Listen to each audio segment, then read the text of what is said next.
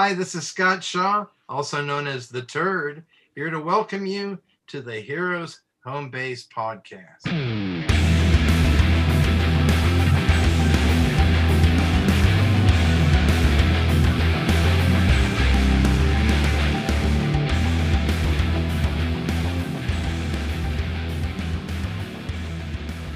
Hey guys, this is Mark. This is Rob. Hey, this is Rich. Welcome in to episode 46. Almost 50. Almost 50. Almost 50. I 50. feel like I act surprised every episode now. Almost 50. Right. So, uh, we just celebrated the 4th of July. So, uh, how was that, Mark? It was fine. Did I do anything on the Fourth of July? uh, no, I just I went out, had a couple drinks, hung out. I was uptown Nice. And Matthew in Matthew Rosenberg's neck of the woods. I was in Harlem. But that was it. Just hung out. We had our first real get together in over what, a year and a half, Yep. I'd say. It was good until both Rob's family and my family were ill last week. Yeah, it's been an awful six days. Like, I went to work one day last this past week. Yeah. It was just I don't awful. know. I don't know. It was like a little Ill with what? I had like a for me it was like a 24 hour bug thing. Like uh, Cole was sick first, and then Lex was sick by the end of that day, and then I went to work, and I'm just driving to work, and then I'm like, oh shit. So I got to work and got sick and went right back home. I can't say that that's the exact same experience that Rob's household had, but yeah, No, Tuesday, I uh, went to work after the 4th of July, being off on that Monday, and then just um, Elliot got sick. Um, and then I probably got sick an hour and a half later after work. And then I got sick in the middle of the night. And then he's been, it was just awful. It worked through Elliot, then Jensen got it in the night, and then Amelia got it like two days later. And praying to God that Becky just stays healthy. Her super mom powers are are Yeah. holding strong. So Yeah. super mom. it's just been. The show quitter super mom powers are definitely in effect. She's good. but yeah. So that's been my life in the last week. But I have been. um I finally, before the Fourth of July, the week before, finally went to the ogre and spent my gift card from Christmas. Only took Um, seven. Um, I haven't opened it yet, but I got the latest Locke and Key that I started obviously months ago in the midst of the early days of COVID. And I picked up Mr. Jenkins' Batman Jekyll and Hyde, and I'm Nice. uh, two thirds the way through that. How's that going? It's enjoyable. I he definitely has a unique style, but uh, again, I think just knowing, like, speaking to him and having that I keep referencing that episode, but it's I just really enjoyed our conversation with him. I, I kind of look at and I appreciate some of his work a little bit more. So comic existence Nice. when I'm not bowing to the porcelain Buddha. Well, let's dig right into the events that took place just this morning. Today was the day of, I'll, I'll just call it Q Day. Today was the day you could buy New York City Comic Con tickets for 2021. According to their Q site, it was 2019. So we all were on in the queue for what was it? An hour hour and a half. hour and a half and i don't think i've waited that long before but with uh, our past episode we talked about some of the um attendance guidelines and you know some of the things that were going on. Well, i'm s- still surprised that they're even putting on the event but the three of us were not able to secure saturday passes which was our goal. But by the time friday and sunday were 50% sold out mark's prayers were answered and rob got in the queue The very second. Yeah. So we were able to secure Sunday tickets. I I think this is my the first time I went with you guys in 16, I was just over the phone, so I wasn't even trying to get in. Um, but the last two times I've been the one getting in the queue. Th- this was just awful, man. And my theory ha- is that it's the reduced capacity. I actually think they're it's just they're not selling obviously the full you know the full four day passes or three day passes they're all single day passes which i also think is strategic to recover some lost revenue but um the message on their facebook page i mean you guys we were reading them it, it was just there were a lot of server issues so i think my honest opinion that it's first come first serve i think is complete bullshit I think it is you click on your link that they email you, and hopefully it works. Well, first of all, let me. uh, Mark and I clicked on our link at 10 a.m. right at the time you could, and we didn't get we didn't even get into the queue until it was like 10:02. Yeah. So that pissed me off because it kept saying, "Come back later." No, bitch, it's 10 o'clock. right. So sorry, go ahead. No, I think it, I, and I'm not a computer expert. I'm just speculating, but I really think it is whatever server your link connects to is what got you in the queue faster. Like, I don't think it because they were like, oh, we've got you know a pharma server, but there were a lot of issues. It was awful. I think honestly, I wouldn't be surprised. Let's say, let's say there's two servers, and we're all sitting on server two, which is sucking ass and everybody else that's getting tickets right at 10 o'clock or shortly after, I wouldn't be surprised if people that are later in the queue are getting their spots on server one and the people in server two are just like, what is happening? Like, well, it was a clear any it was, it was a clear indication that they didn't have their shit together when inside the queue it said to, you Rules know, about 2019 badges. I'm like, and then once people were making comments about that, then they went in and deleted it and it yeah, refreshed. like, you guys didn't even update this for 2020 if you were doing any planning for 2020. You know what I mean? Like, I know they they 2020 didn't happen, but guys, seriously, like you should be pinging your servers and testing all sorts of stuff since it's historically hard to get tickets for Comic Con. But man, it was. And I heard uh, in the comments, people were like, I was able to buy my tickets, but Showclix or whatever the hell their name is, like their website kept crashing, so people couldn't like Finalize their share.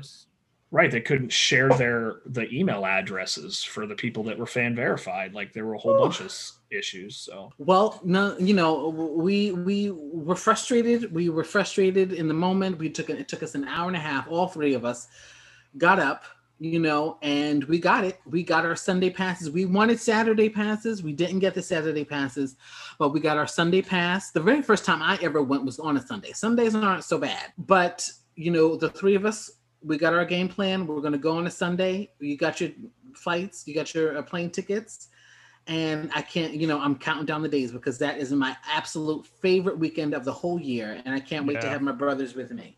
Absolutely. And we will definitely be doing a pre-con recording, a highlights at con, and then we'll do a whole post special yeah, we'll do a squat. N- we'll do a N- squat segment. We're NY squatting in the corner here. NYCC uh, podcast episode for sure. Okay, so this episode is going to be jam full. So we're not going to do any of our normal um, segments. No riches pull because I'm backed up with all kinds of issues to go over. Um, we're not going to do a who would win because home based communications is back. Mark, why don't you tell us what's going on? We've got a third time guest, I believe. Mr. Matthew Klickstein is back with uh, with his special guest, Mr. Scott Shaw, one of the originators of San Diego Comic Con. So he has plenty of stories to tell, and we've got them both for the podcast this episode. it's really kind of a uh, home-based communication, but also a promo to Matthew's new XM podcast, which we've dropped on here before. Comic Con begins. So if you have if you have not checked this out, it's uh, the fourth episode drops tomorrow. It's coming out every Monday. I believe it's a six part, first of its kind, really, at least for me, listening to document documentary uh, podcast. Yeah. And it is really, really good. They did a lot of work on it. They spent the whole pandemic last year putting this thing together, and it is really I can't I cannot stress highly enough about how great this thing is. And for me, doing our show and all the other podcasts that I listen to on a regular basis, like it's been a while since I've come across a uh, podcast that I'm super excited to uh, listen to. And uh, and this is it. Comic Con begins. You definitely need to be checking it out. Without further ado, here's Matthew Klickstein and the one and only great Scott Shaw. So on this episode, we got Mr. Klickstein back. I think this is a three-peat for you, sir. I think so. Yeah. At least, at least Yeah. a three-peat. Three-peat. We brought a really good friend, Scott Shaw, and uh, we're really kind of just doing a quick uh, home-based communication and trying to promote the really cool podcast, uh, Comic Con Begins, which I'll let uh, I'll let the master himself, Matt, give the give a quick pitch, put you on the spotlight. Go. Dun dun dun. oh, well, thanks for having me on again, guys. I really appreciate it, and thanks, uh, Scott Shaw, uh, for joining us too. Uh, Thanks, we're all Scott. big fans, and um, one of the reasons that Scott is on this podcast episode with us is because he's one of the featured interviewees for the new audio documentary podcast series Comic Con Begins uh, that I created and that was produced by uh, fine folks at SiriusXM and Stitcher.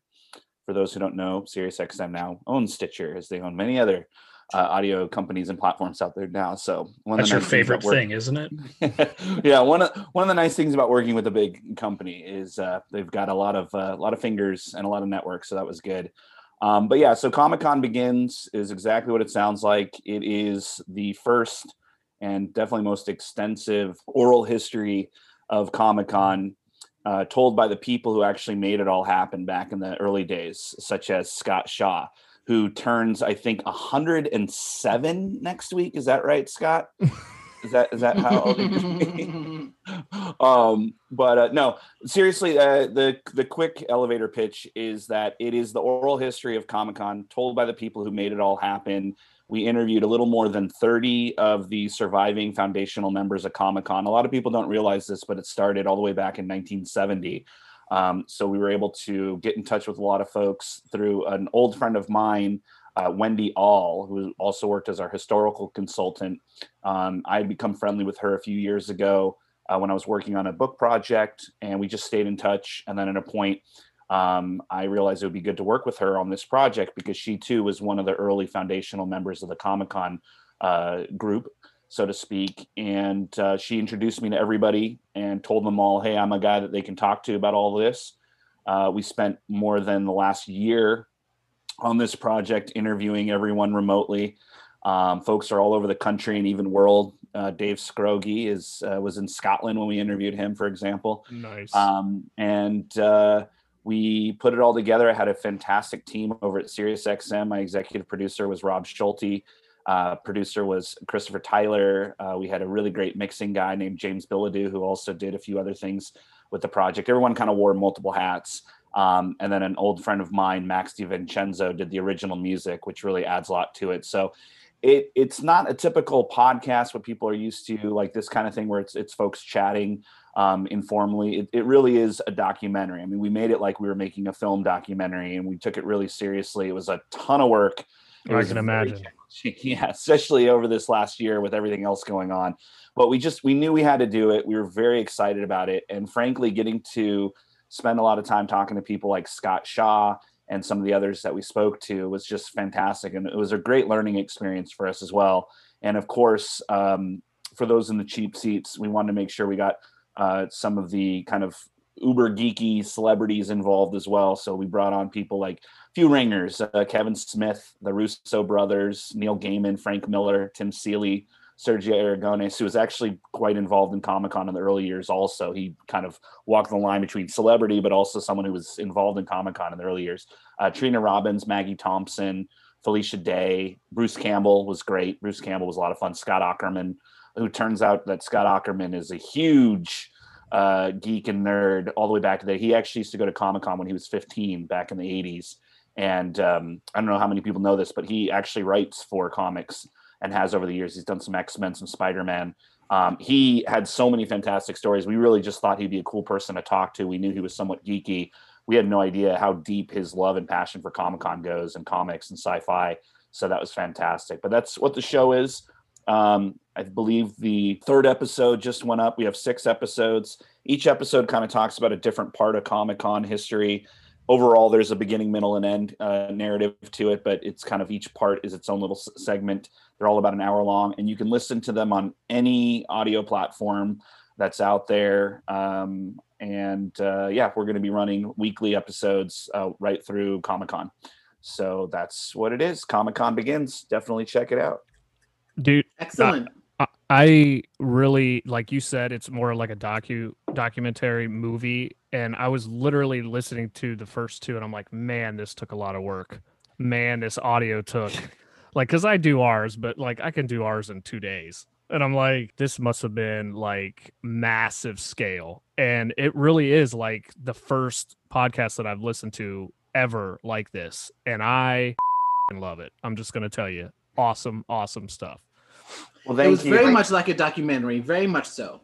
Yeah, thank you. But And, it- and again, I, it's I really also- it's also a mosaic. I think it has a texture to it. Very Agreed. much. and, uh, and and very few of us are actually identified and after a while you kind of realize okay that's the professor and that's the wise guy and that's the uh, the sci-fi person and you know everybody kind of has a specialty the, the people that kind of stand out at least but it really it kind of is an evening thing where people have no really idea i think we're the only ones that really recognize each other that are listening to it Yeah.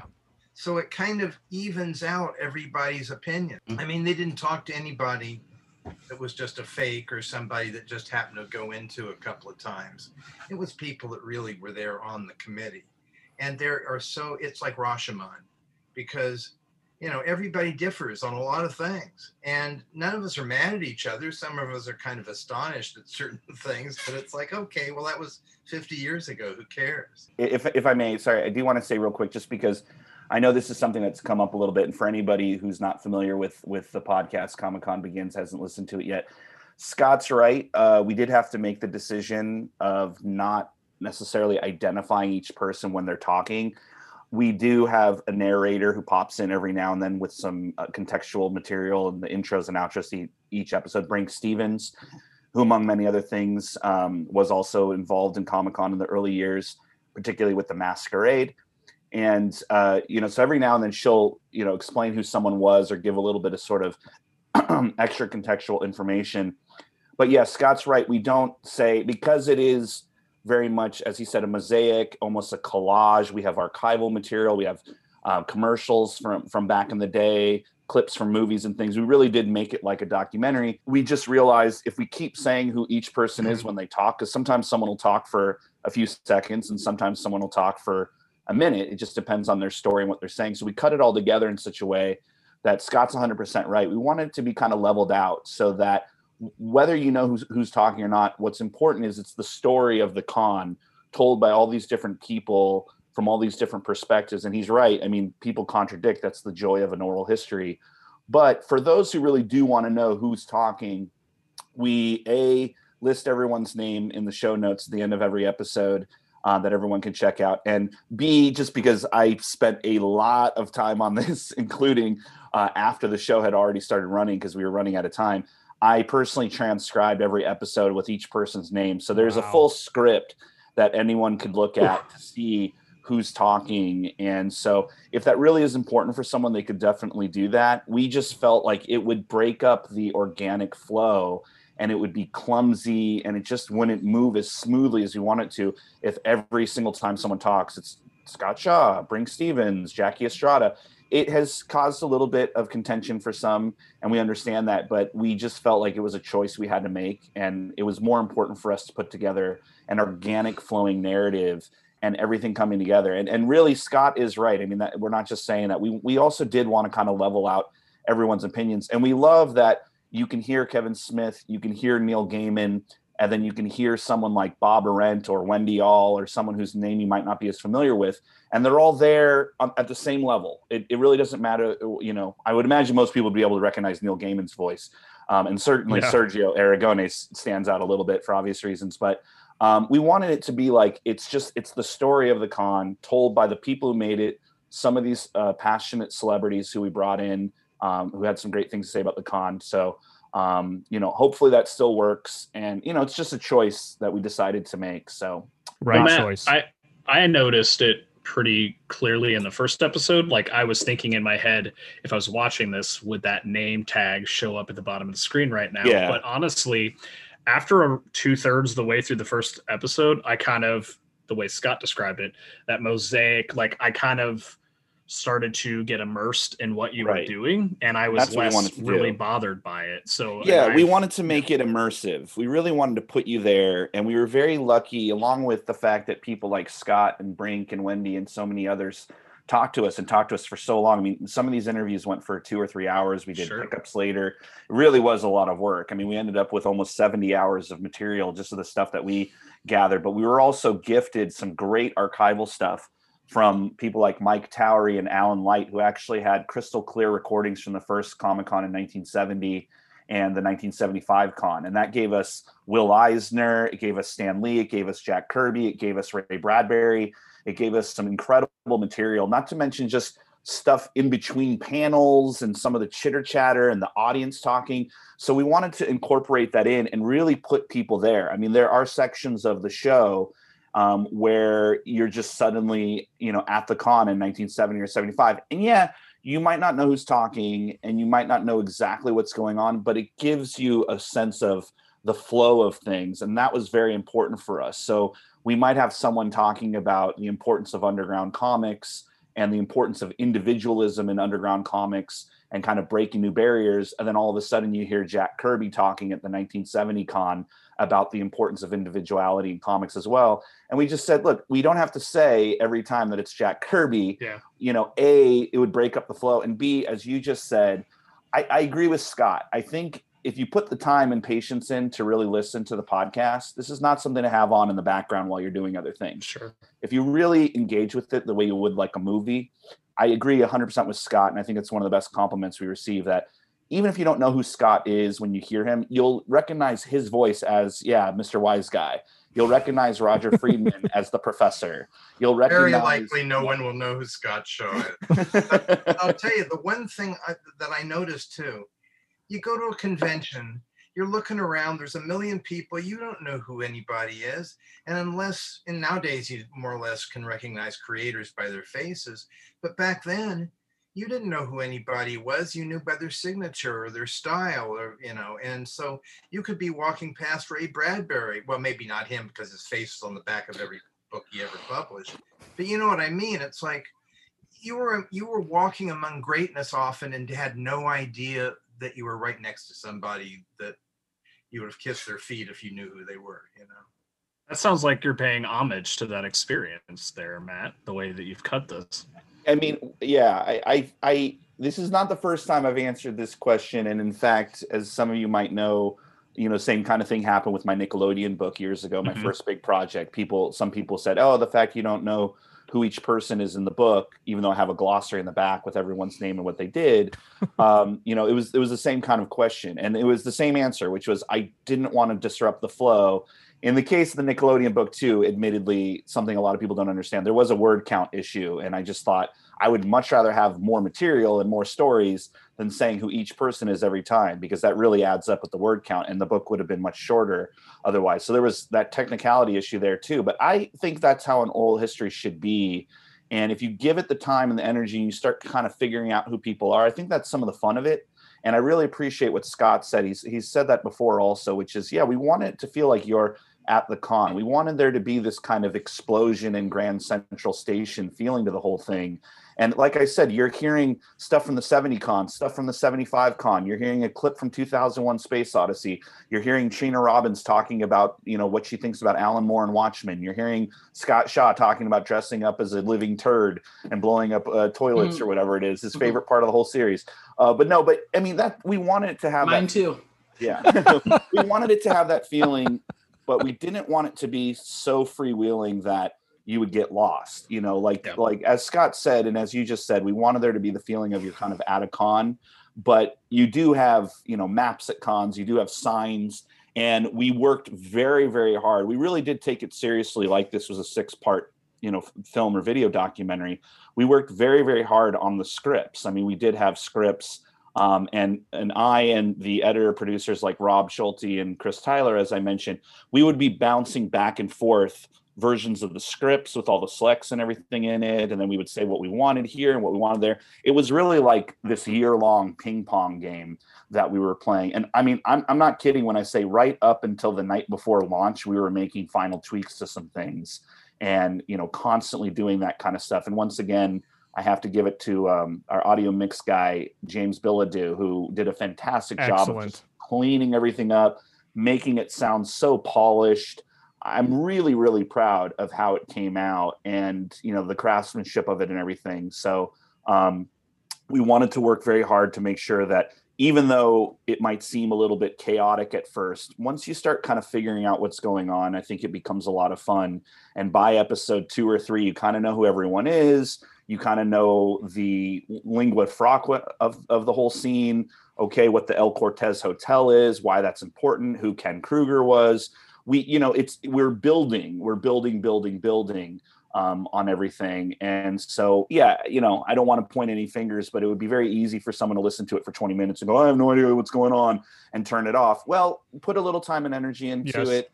You know, give it give it some time. Be patient. And as I said, I, I can't say enough. This is not a podcast to listen to while you're, you know, playing video games or messing around on your phone. Like this, this is something for a long car drive. I mean, think Yeah. about it like an audiobook. You really I've told people Yeah, to think about it like one. an audiobook. Yeah. And so if people give it that reverence and respect, I have no other words for it, I think they'll get a lot out of it and they'll experience Yes. what Scott has experienced and a number of other people we've talked to. It sounds like you guys. Like just give it some time. Treat it like an audiobook. Treat it like you're watching a six-part documentary that's audio. Because that that was our intention. That was what we were trying to do. Just to be clear, we have the human turd on the show right now. Can that was Bird, I'm the human. There are two differences. please okay we're gonna like uh, this is spoilers but can you just real quick go over that Oh, story because look, i lost my shit when i heard that that was the best Well, if you lost it, I wound up with it. Um, here's here's what happened.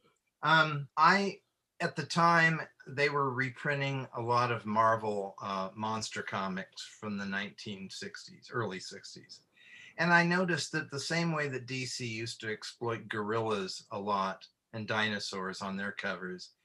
Marvel seemed to like using what they called mud monsters and muck monsters. And I'm even a kid, I'm thinking, why would anybody be scared of a monster made out of mud? And the older I got, I realized, no, this is supposed to represent shit. And because that's the one thing people are going to run away from more than anything. Right? that smell. and they did a lot of them. I mean, you'd be surprised how many. So I thought, I'm going to come. And by the way, by that time, they also had Man Thing, yeah Swamp Thing, and the Heap had been revived at Skywald. So I thought, you know, it's about time to do an underground version of this. So I did The Turd. And The Turd was my first published comic story. Ken Krueger, one of the co founders of Comic Con, and a, a great guy, a, a, a true outlaw. He ran bookstores that survived on pornography for years, had 14 different stores because he was always the head of the police but he was one of the guys that was the know-how guy to help start Comic Con. And anyway, he put together this underground comic, and I think it was mainly to give John Pound and I, another cartoonist in San Diego, who's since become a very expert uh, illustrator and fine artist.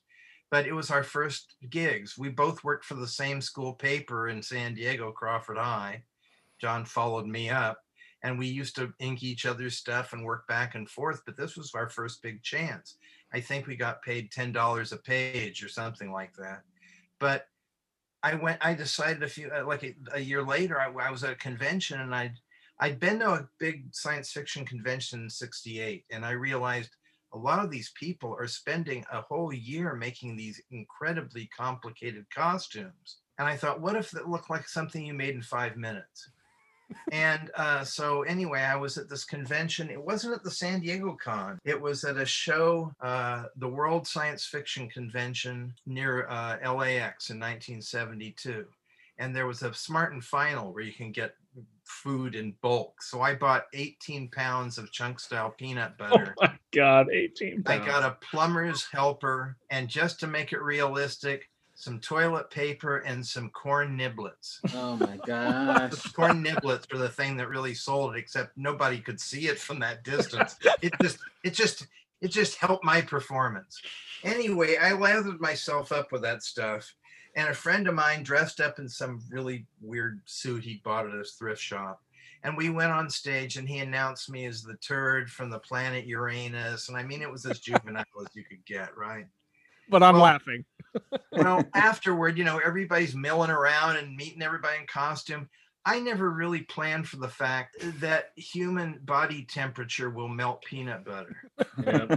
And pretty soon I'm leaving a trail of it. And I can't see worth a damn because I've got a, I had cut up pantyhose to have over my head so I could somehow screen it so I could see through. Well, it all melted down in front of my eyes. So I'm like blindly, and I'm running into these women dressed as, you know, some ornate science fiction character. And I'm just leaving a whole smear of peanut butter down her side. And she's like screaming. And it just it didn't go well at all. But you know what's funny? I wound up in the LA uh, uh, the LA Times, all the underground newspapers, because it was exactly what journalists and photographers think. This is how those crazy guys really are. They're they'll they'll cover themselves in shit, you know. so I I went back to my room anyway, and I I washed it all off. It took an awful lot of soap, and I think I went through a whole giant jar of Johnson's baby shampoo. But the next morning, the maid comes in, and I felt really bad. and I apologize. He says, she said, honey, I've seen a lot worse than that. And I'm thinking, like. Wow. so anyway, a couple of weeks later, convention's over. Uh, by the way, I did LSD the day before I turned. you never told me that part before. anyway. But about two weeks later, I find out that the guy is the head of the convention is looking for me and he's pissed and I don't know why. And then I find out the peanut butter apparently stopped up all the plumbing and the plumbing exploded all through the hotel. Thousands of dollars worth of damage. And they seem to think like I was some sort of, you know, like terrorist or something. No, I I was really into Hunter Thompson and and you know gonzo behavior and and uh, dada art and underground comics. So it was like no i just want to be outrageous. I never meant to upset or, or cause any trouble. They never did find me. So I, now i can stand in a crowd where people are talking about it because they actually did a replication of it at the world science fiction convention a couple of years ago except somebody dressed as the turd but it was all fabric so nothing got on anybody but I've actually been in knots of fans talking about crazy things, and I can actually say, "Can you believe some asshole covered himself with peanut butter?" Nobody remembers it was me, fortunately. So now it's all over, though, and now that Listen, I've, The gig is up now. I've spread the word. Literally. I'm just imagining you doing that at like Comic Con now. Like you You know what? I the don't thousands of have people. anything on me to be disgusting now. I could just take my shirt off, and people would run away scared. Scott's like not the chunky, just the extra creamy now. Just, So you I'm, know. I'm, I'm definitely extra chunky. All right, Awesome. so let's let's learn a little bit more about you, Scott. Let's get to know you a little bit. So, Can you I tell You us? know more than you'd like to. well, I was doing my research, my due diligence, my homework. So, animator, cartoonist, right? I've never been an animator. I've Or worked in- in animation a lot, but animation, animating itself is too, you know, I have to concentrate too much on just, oh, okay, I need to move the elbow a little. I, I like the bigger picture. So I've worked as a producer and a director and storyboard guy and a writer, all that, all, all the easy stuff. Well, I was just saying, I was going through some of the stuff you worked on. Muppet Babies, Garfield and Friends, Simpsons, stuff shaped our childhood, man. Like I remember All animated overseas, by the way. It's ruined for me. I can't ever watch it again. No, you know, dude, but it- like that just kills me. People go, don't destroy my childhood. It's over. it's like, over. well, you know, it's gone, folks. I mean, That's right. Can't get it back. Think about me. I barely remember. No, I actually remember way too well. stop the LSD. No, no, I, long before that, I was weird. No, I just thought that those were some of the that that's pretty cool that you were involved in that and that was such a, a strong point for us as kids growing up. Let's go back to the uh beginning of con and stuff like that. Moon landing, I remember this from episode 1. Moon landing was such a big deal when con was coming around in the infancy of it and stuff like that. Such a pivotal event in history. Do you think there are uh anything that can come close to something like that modern day? Like when it comes to a con, like let's say we're gonna we're gonna come around and build the Heroes Home Base comic convention. That would that would would there be anything more modern that would shape something as big as the moon landing? Probably PlayStation 9. Things have changed a lot. Yeah. You know, in my generation, kids wanted to be astronauts. Yeah, I hope that comes back around. But for the last 40 years, kids say, Oh man, I love seeing that space stuff. I want to be a special effects artist. yeah, Yeah. I mean, that really scratches that itch, and you don't have to be in shape or brave or get blown up or anything. Um, I just thought like that that's a good point because I remember growing up and wanted to be a pilot. Our dad was in the Air Force and it was it was a cool uh it was always it was always cool to point at him in his military outfit like, yeah, he's in the Air Force. Yeah, I'm gonna be a Yeah, pilot. my, well, my dad was a Pearl Harbor survivor, so I was always proud of him for a whole different reason. But still, he- Wow.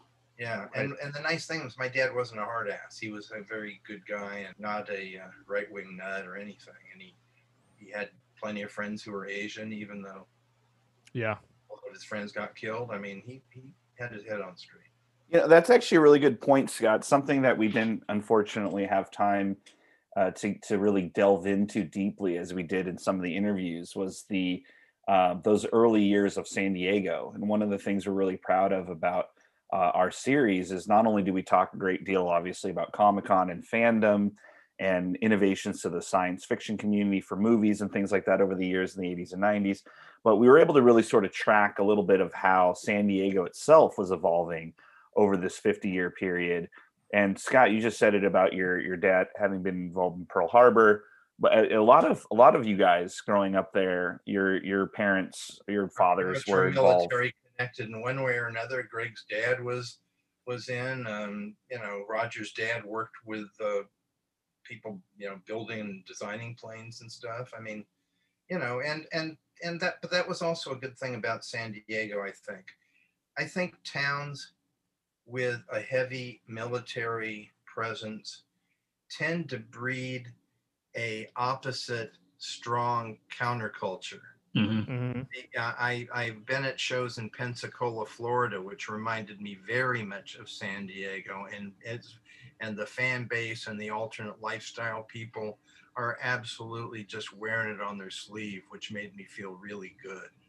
And uh, you know, I, I I don't know really know what San Diego's like anymore. I do know that uh, from what I've heard, that Comic Con is only fi- is only finally getting some sort of appreciation by the city. Mhm. But when we were, I don't think we talked about this much either in the show. But they they kind of ignored us all the way up until the 1990s, probably. We had a little bit in in the show, and we definitely talked with you guys about it a lot more. But we definitely wanted to have that clear. I think throughout the whole series, every now and then there's a someone says something about how the city wasn't very supportive, and I someone says I forget whom, but someone says outright that you know a couple times um, even try to sort of stop you guys from doing it because they didn't want a bunch of weirdos running around downtown uh, and and so forth until they started doing the numbers and realizing, hey, this is really good Yeah. for the community. Um, but you're right, Scott. It's funny. I you know everyone made it very clear. It wasn't until the last few years after a 50 year run that San Diego really started to kind of work with you guys to uh, to you know when they realized how much money it brings to the community here. And I'm sure they're they're going through the numbers right now and seeing what it was like to not have Comic Con because I know so many of the the hotels and the restaurants and the infrastructure of San Diego in that area, you know, is Denny's. dependent upon this every year. Yeah, it brings in so many people. Well, and and and quite honestly, the original Comic Con, you know, went uh, from 300 kids uh, within a few years to about 3,000 kids, and uh, I I've always attributed that to the fact that we were in San Diego. hmm I never understood this until I was a professional. But most guys working in comics sit over a board 10 hours a day, try to make time for their family when they can. But back then, most of the business was in New York too. Only the undergrounds were on the West Coast and in Texas. And suddenly, once Jack Kirby started talking about it and Neal Adams went back and talked about it to people, suddenly it was like not only, hey, there's a convention out there so we can get out of town. It's I could take the whole family, look like a hero, and tax deduct the entire thing. for and I think that in itself was a major draw from people from back east. Because even if their publishers didn't pay for it or the con didn't pay for it, we got a lot of influx very quickly from people that just wanted to be in San Diego and see what we were doing and write it off on their taxes. Wouldn't want that opportunity. And look like a hero. You know, your kids suddenly go, "Hey, Dad's cool." Vacation. Yeah, and go to the go go see your dad get an op get a, an award or something. I mean, you know, there's no no downside of that. So was there ever a moment? I love that you said it started with 300 kids and then it got to 3,000, and now I don't even know what the attendance is nowadays. But was there ever a moment that you were like, "Holy shit, I was totally involved with this, and it's now at this level"? Well, I think when it got difficult to reach the bathroom, because there were so many crowds, you know, it was like, oh, geez, I've done this to myself. Now, you know, it's like, this is horrible. Uh, you know, it, it crept up on us, you know, because we were too busy enjoying it. And by the way, I have to say something. A lot of people have said, because we've talked a bit, well, more than a bit about living it up, having parties, uh, buying pot at the convention, doing LSD, all these different things. It was most of us that worked on the show before it happened. We did the publicity, we did the stuff for the program book. We the and we were the artists, so obviously we were probably more into that stuff than some people. But we had the, by the time the convention opened, we weren't doing volunteer work there. We were sitting at our table, maybe trying to sell something. Yeah. But we actually could live it up. So that was that was probably why we got away with so much of that stuff was because we weren't putting in hard time. We'd already done our time. But as for as for the change in in in convention, I mean, I think I think when they started getting Hollywood in Hollywood decided to get into it, not Right. with our idea. But that and then that led to the video game business and the toy business. And uh and I think that's when the big jump came because suddenly the public wanted to come because they might meet a star. Mm-hmm. And I'm not talking about Sergio. Right, right. He is our star, but to the public, you know, people always crack me up because they, I, you know, they say, I just love comics. They're just great. I said, Oh, who's your favorite cartoonist? They just freeze. Uh, Walt Disney. Walt could barely draw, you know. Uh, Matt Groening, same thing. You know, it's like I mean Matt's much more involved than, than Walt was, but you get my point. Most Americans do not have a favorite cartoonist. They know the characters, but you know, so there wasn't that draw. But if it's a, a movie star, somebody they can see on television, or even, I mean, there was one point, not a Comic Con, but there were lots of uh, porn stars going to conventions Mm-hmm. and and there still are a lot of them there are a lot of have a lot of wrestlers and power rangers Yep. So it's like you know people complain about comic con not being enough about comics. Well there's a ton of stuff about comics at comic con but you just have to kind of know what to find. There's also a lot of celebrity stuff and hollywood crap. I mean i work in hollywood so i go down there to get away from hollywood and then it shows up. It's like "Get away from me, stay away. But but you know i mean anything you're interested in there if you just want to go see interesting looking people i mean it, it is a bit of an ordeal if you're not young and limber and able to see where you're going and still be looking up at everything as most people are but it's worth it if you can get in Right. Yeah. So I have a question for you, Scott. So if let's say a seven to twelve year old comes up to you and says, I'm about to go to my first Comic Con of my life, what what would you what would you want to tell them so that they could get the most out of that experience? Well, it would depend on what they like, what they're interested in. And I'd say, for example, if they wanted to be a cartoonist, I'd say, uh, come, come, come, hang out with the cartoonist. Come talk to me. Come talk to Sergio. Come talk to Steve Leialoha. Take, you know, take the guys that are maybe popular, longtime cartoonists, but we're the nice guys that want to talk to kids about if they'd like to do that Right. if they're more interested in Hollywood, go get line up for Hall Hall G or Hall H, whichever. I think it's Hall H, where they have all the celebrity stuff, and get there like at five in the morning or something with Dad. You know, Dad's gonna have to take him to stand in that line. Um, or just say, look, go sit. Go, if you like cartoons, there's voiceover stuff. Um, I mean, I tell everybody come see Oddball Comics and uh, Quick Draw because of those are the two uh, shows I'm involved in. And by the way, they're probably the only two shows, other than Mark Evanier's uh, voice art- artist panel, that we're not trying to sell you anything. It's just Yeah. about here's how cartoonists think, and mine's about here's how here's comic books that you can't even believe ever got published Right. because they're so ridiculous. So I mean, those are just pure entertainment shows, rather than shows about entertainment. Mhm. Yeah. So I think that I'm kind of proud that at least that sets us apart. But you know what? That's fine if you like entertainment. I'm just a little allergic to Hollywood because I've dealt with it so many years. I uh I have to admit, I think this was episode one where they're talking about was it the three rings, the logo, the poster getting made and stuff like that, and the three things that it was. And I just remember we admittedly never been to San Diego, but we've been to New York quite a few times, and we always get a survey after. And I was the guy, I will admit this. I'm the guy that like there's not enough comics in Comic Con. It's in the it's in the name. Why why can I get more comic booths? And I love the answer that it was it was sci-fi was involved in it, comics were involved in it. What was the what am I missing here? This is a better Movies. Movies. So like, Animation. yeah, and you're like, it was always involved. Like it was never just Comic Con. And I'm like, damn it, I was wrong. But like I would always be the guy like I just want more comic vendors. Like I don't need to trip over a giant Chevy display over here. And uh, who's coming to Comic Con to buy a car?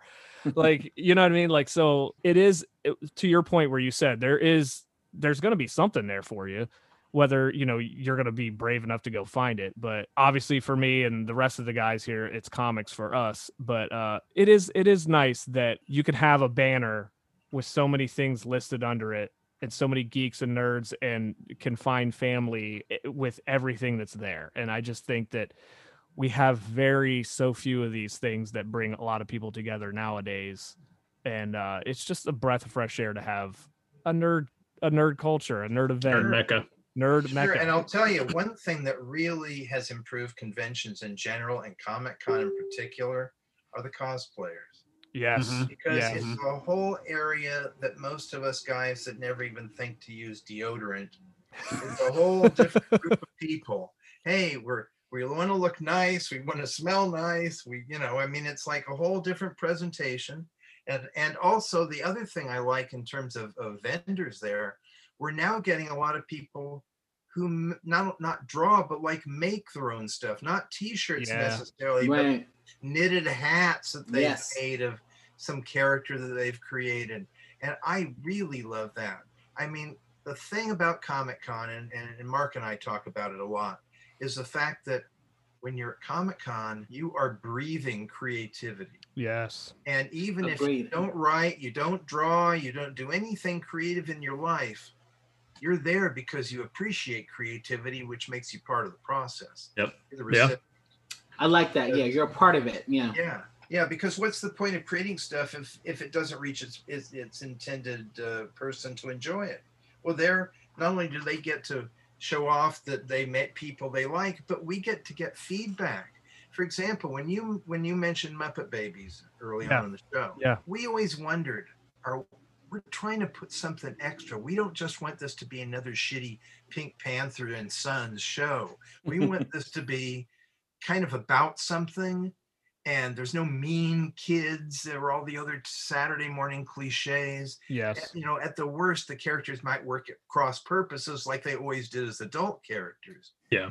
but we got to be educational in the sneakiest way possible Mhm.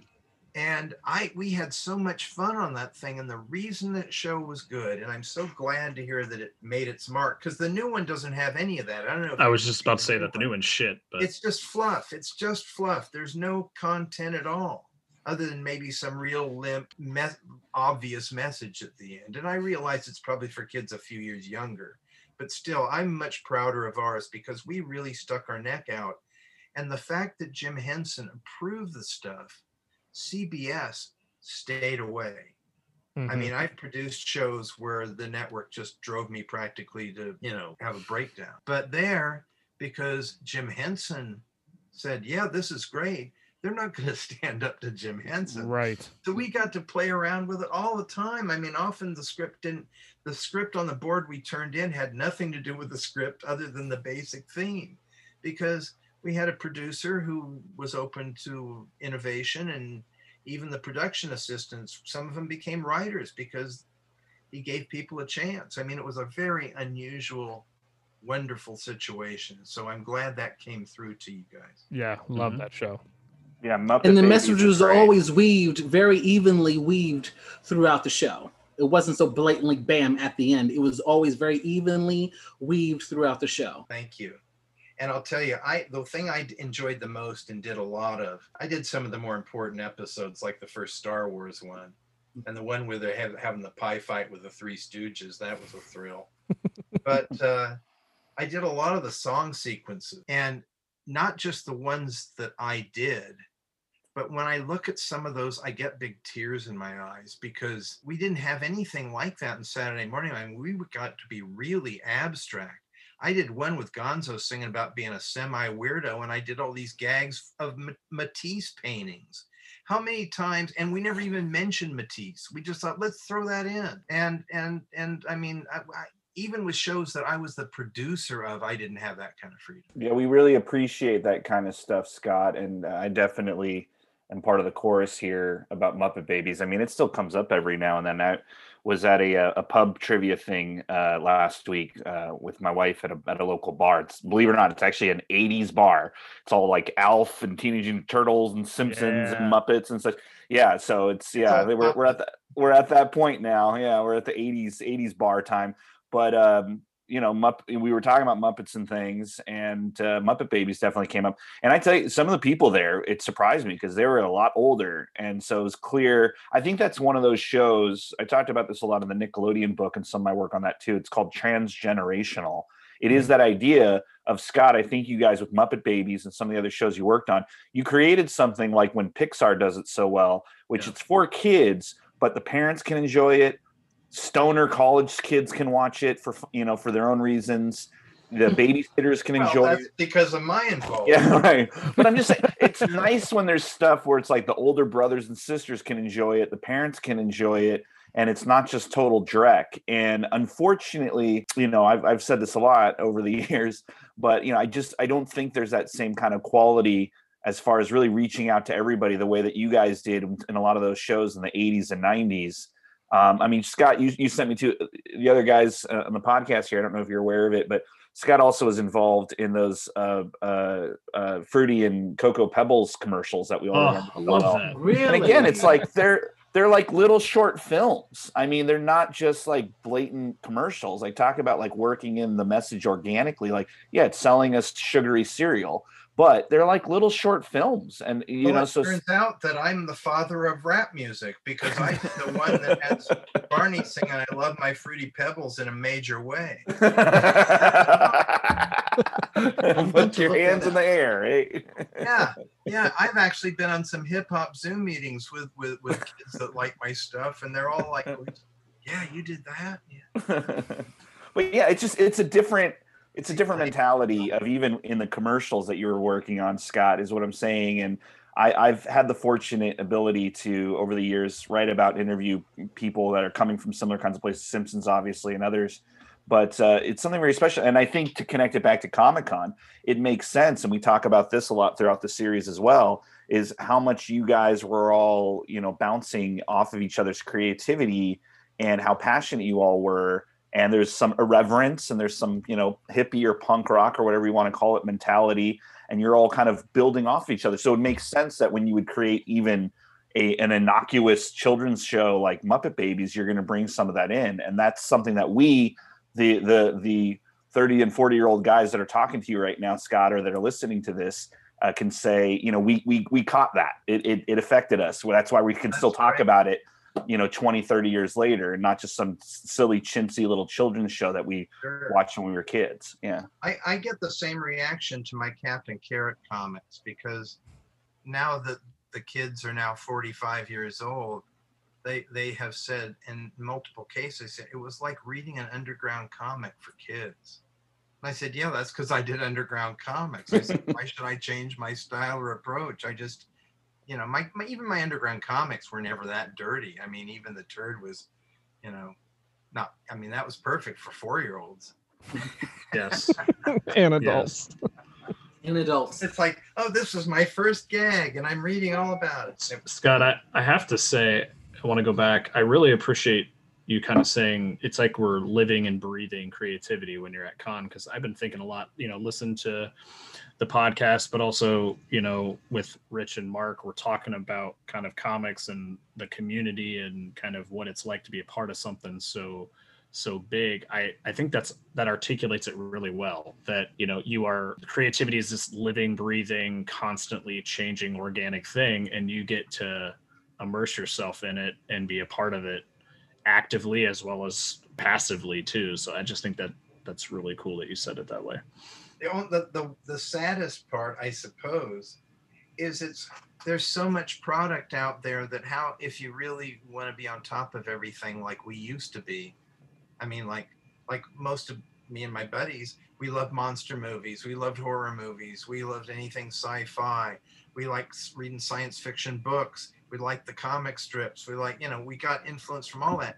Now you couldn't you could be a full-time 10 hour a day marvel entertainment viewer and still not run out of material to see their so it's like you know there's got to be an awful lot of good stuff being lost in the chaos due to the fact that marketing now everything is so shrill that you don't even know what to do.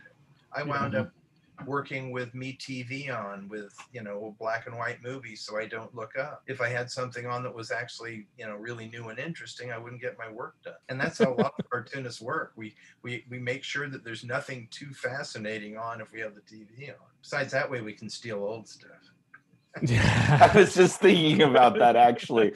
Before right before this, Scott, I was actually watching my complete Munsters box set with dinner and my wife, and I was thinking I, I was thinking, you know, what's nice about this is not only do I actually enjoy the Munsters and it's fun, and I even like the campy, horrible canned laughter. It sort of adds something to it, I have to say.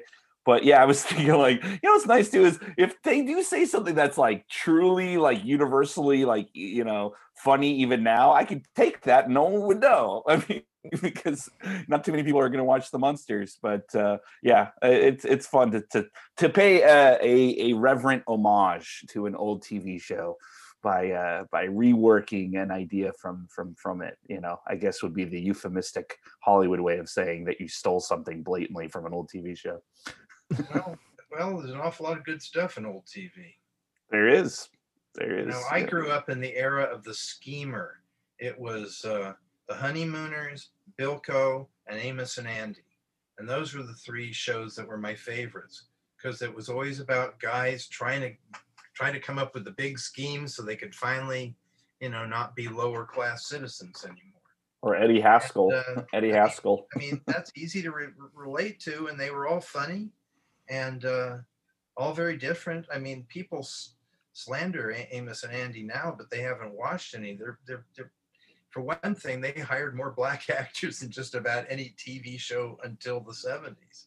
So that alone made it, you know, if those people were willing to do the the lines, then it must have been okay as far as I'm concerned. Right. Well, let's go. Uh, let's go back to your underground comics and underground uh, film society, and uh, let's touch a little bit about that before we do our uh, rapid fire questions.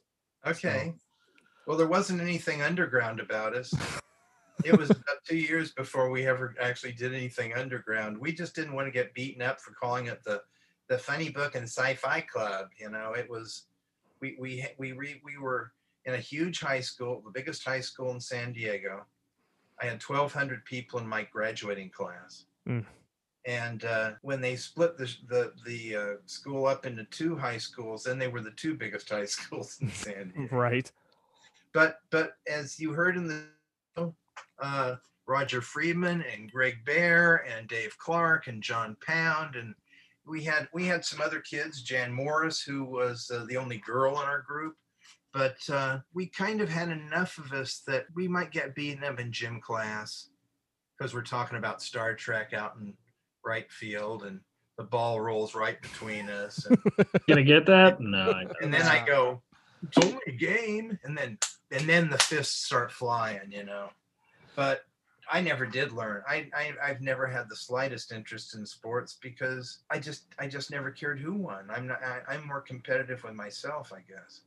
But um, we didn't have to deal with that because when we were all together, and it was like a mutual support group, and you know I John made me kind of want to draw better in terms of not just in a Mort Walker kind of style, but actually maybe a little more physics applied to the drawings.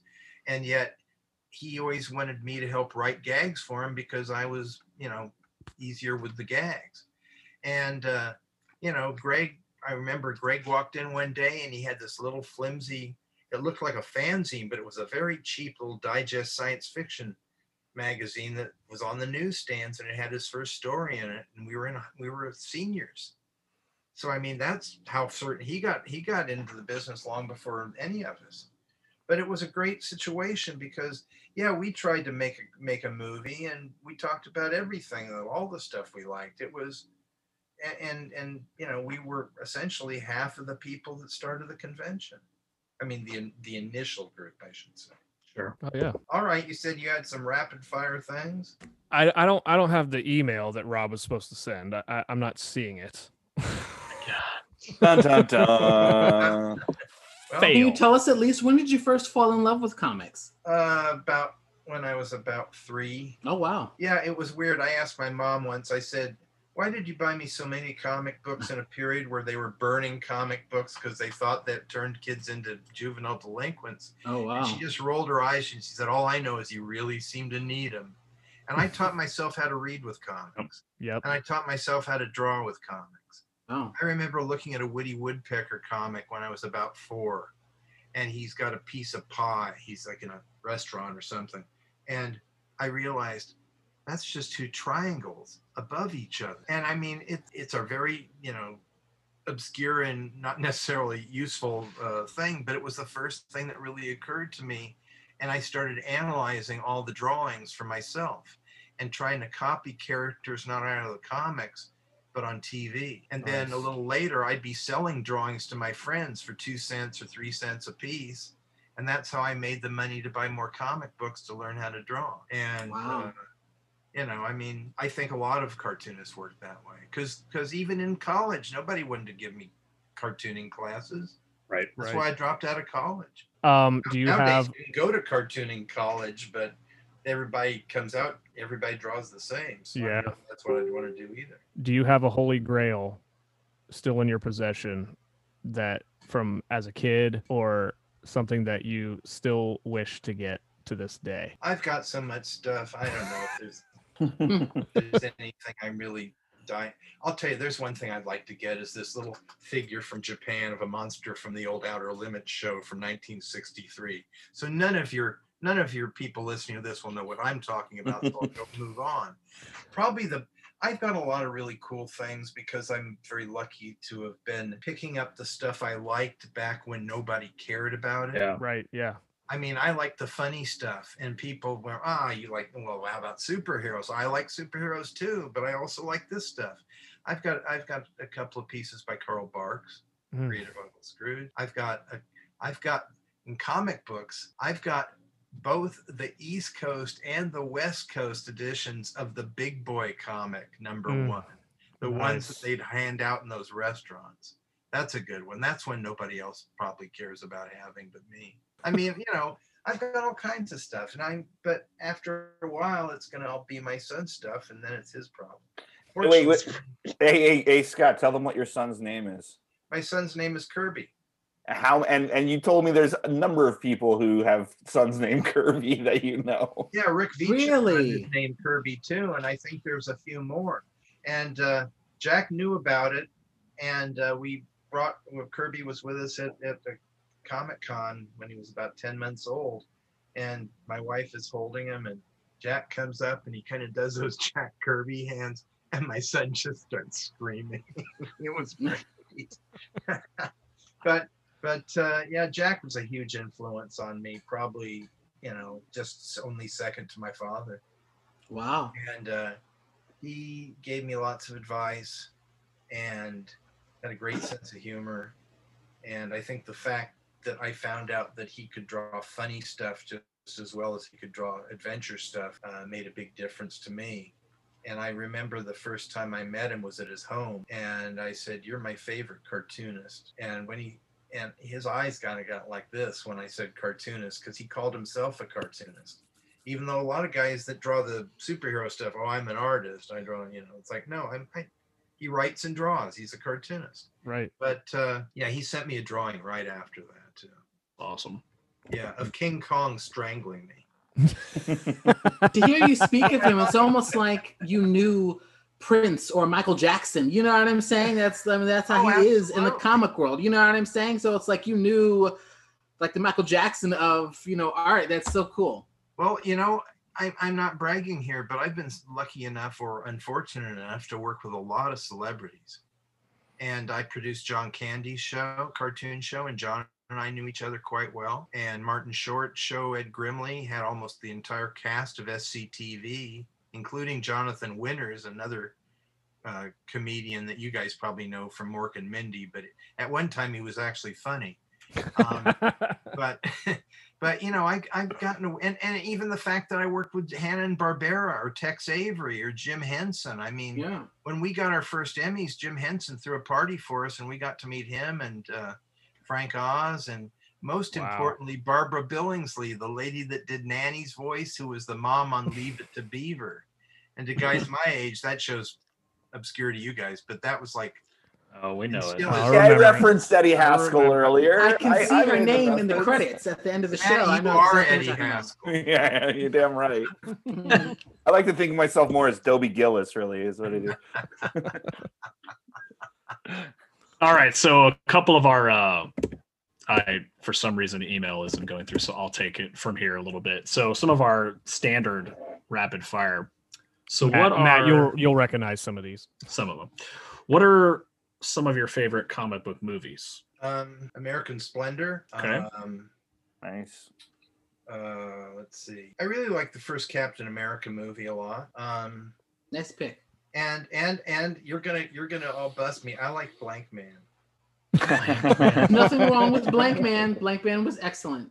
blank man is the only superhero that has a legitimate excuse for wanting to be a superhero i like superheroes I, I like that movie a lot and people people shit on it but it's like no you have to be able to look at the idiocy of a guy dressed up in a superhero suit i mean Yep. I mean, I love superheroes, but it's inherently ridiculous, and, and it's fun when people do it right to point that out. you can actually say that movie's pioneering in a way in that genre because you did have a lot of these other movies come out later, like that movie with um, uh, Rainn Wilson, uh, I think it was called. Uh, oh, that one's disturbing. Yeah, that one. Or um, James Gunn even did uh, uh, before he got really big. He did that one of a bunch of kind of losery comic book characters, the specials, I think it was called, or kick.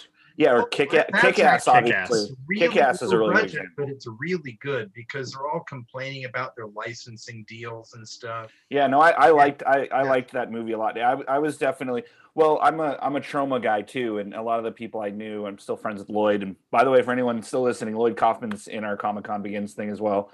But um, you know, Lloyd and everyone had always talked a lot about James even before he became who he was. I mean, we were into him when he was still doing Troma movies like Tromeo and Juliet and whatnot. So I I saw the specials pretty early and was really taken aback by it because I, I agree. I thought I, I'm normal as the guys here know. I normally don't really watch comic book movies, but I like the movies that kind of play with it and deconstruct it. So I saw Yes. a bunch of them, including the specials, which I really enjoyed. And I agree. I think it's very good. It's a very Well, smart. the, the thing about that movie, and I've got a tr- treatment that I've got going around that is kind of the same, is you write about the stuff that doesn't involve special effects. Right. Mm.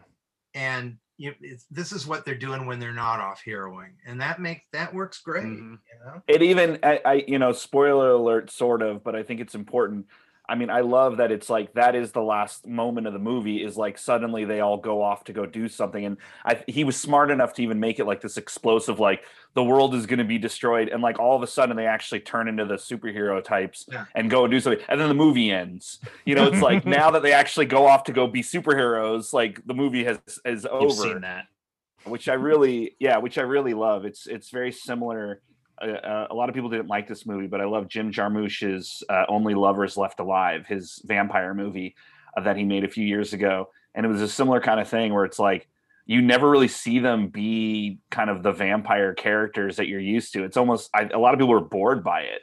Uh, and you know the very last scene of the movie is suddenly they become vampires for you know like the monster vampires you're used to and then you know credits so I, I love when filmmakers can kind of really be deconstructionists in that way, and I think that's a lot of fun.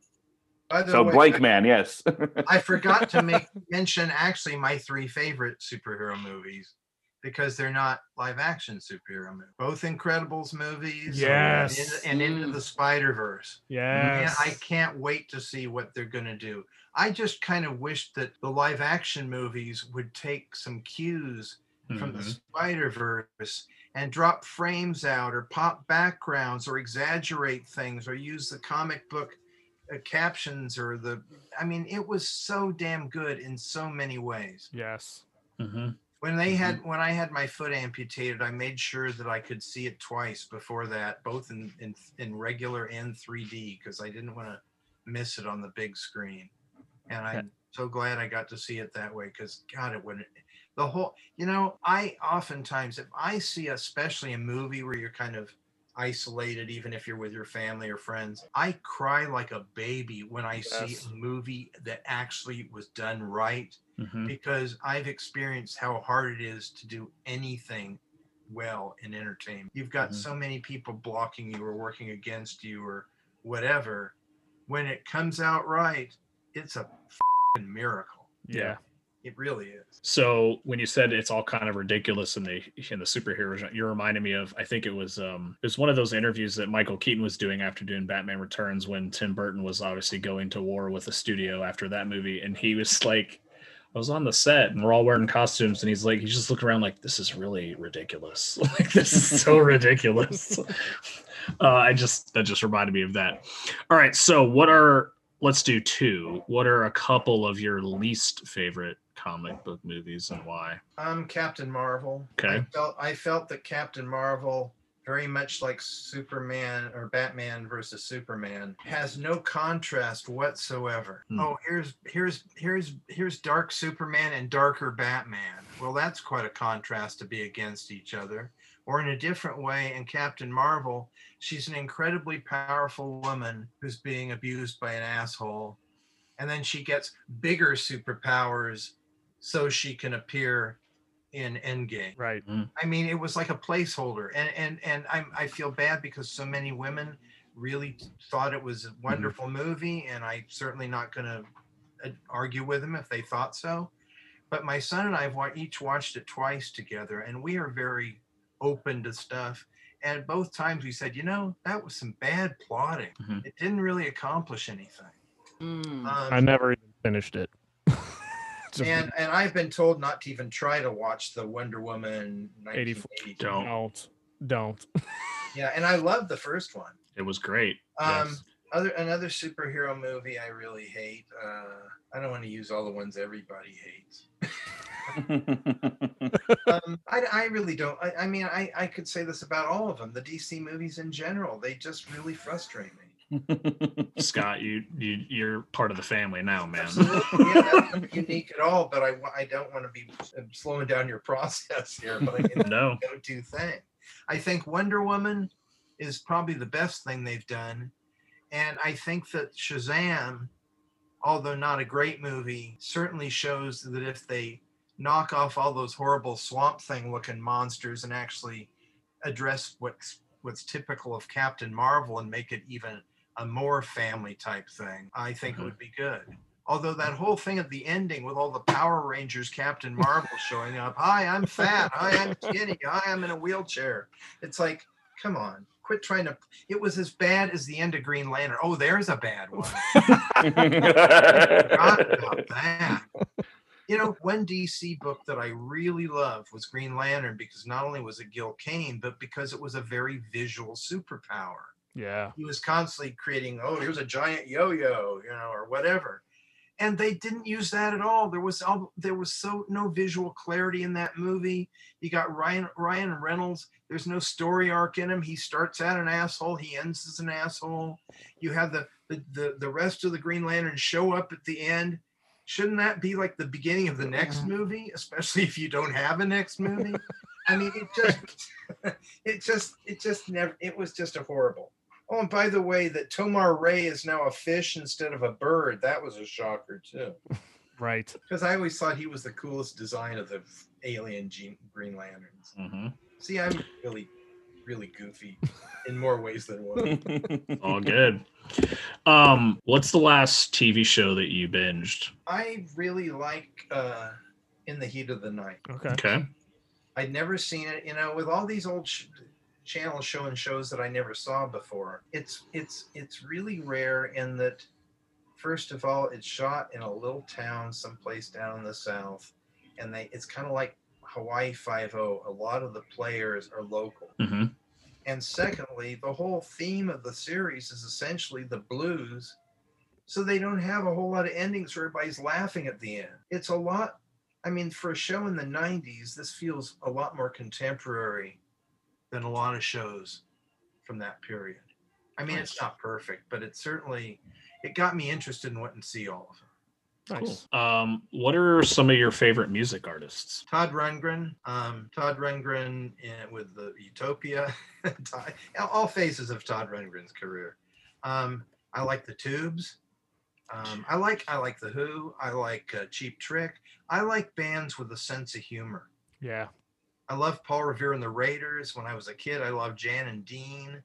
I like you know guys that were on the verge. I mean, Cheap Trick's a good example. They're like a novelty band and a really good rock band and a hair band all at once Yeah. Good way of there's that it. wacky side to them and uh, uh, you know they're i like stuff like that but todd todd kind of oh, more than anybody because he's uh, he does a little bit of everything he keeps re- rebuilding his in- his style in different ways and uh, he's my favorite if i was a musician i'd want to be todd rundgren Nice. Nice. Fair enough. Um, what's your favorite takeout? take out food Yep. uh, giant italian subs Nice. i can have one a month I, I have all these things now. I allow myself to have one a month, and I'm hoping to come up with 30 different things. but I, I, I actually gained a little weight, but I'm trying to get back down. But uh, I, I like subs, and I get I get hot dogs. I get all the things that are going to give me anal cancer. That's Pretty much everything in the American grocery store. And I can really be the turd. I was just gonna say Full peanut circle butter. right there. And then next week Scott gets a bad bad uh, call. Yeah. Bad colonoscopy results. Oh, I Um, actually had one not too long ago. Like, it was right up the result. Jesus. You're all you're all cleared out there, Scott. I'm right here. Must be good. Um, this is kind of a different one. I Uh, what is maybe kind of a, a country or a location where you haven't been that you've heard from some fans that would really appreciate you showing up and going to? That really has never been the case. Answer. I'll tell you where I'd like to go back. Okay. It's Canada.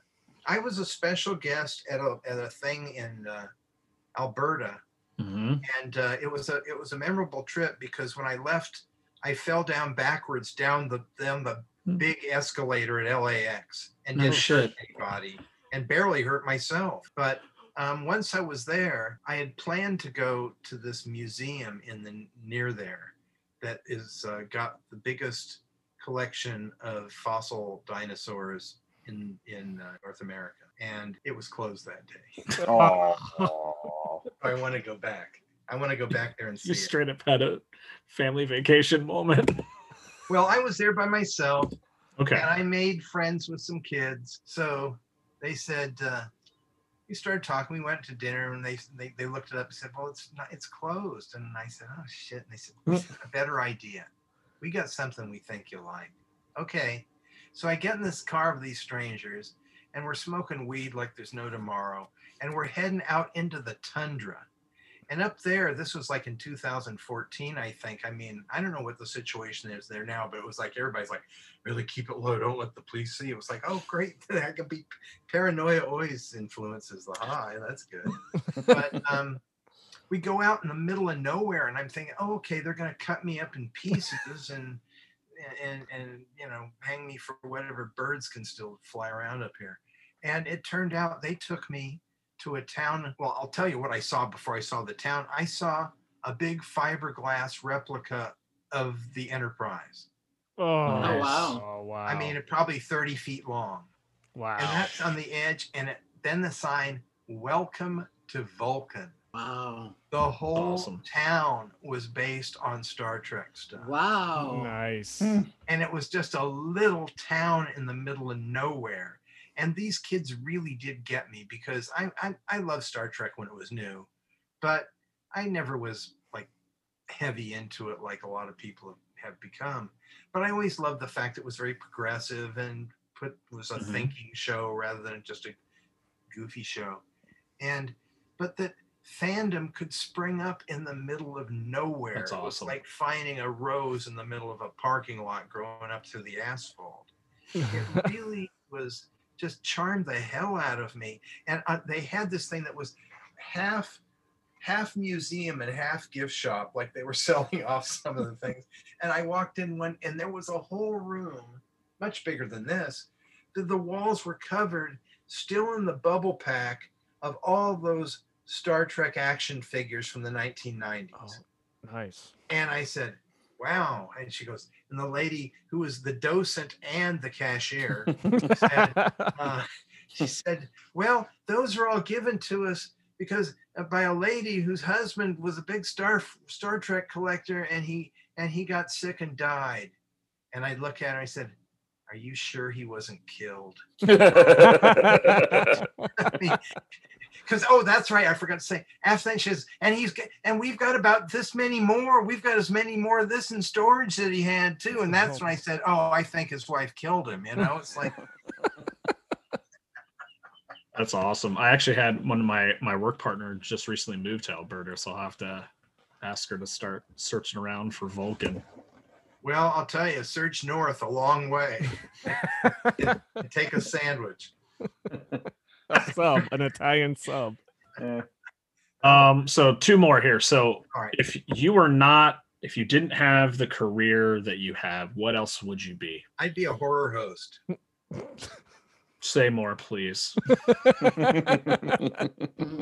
When I was a kid, I absolutely, well, I still love monster movies. And they had somebody on San Diego named uh, Moona Lisa. In fact, I met her at, during the early days of Comic Con. We went out to the station and she refused to admit she was Moona Lisa.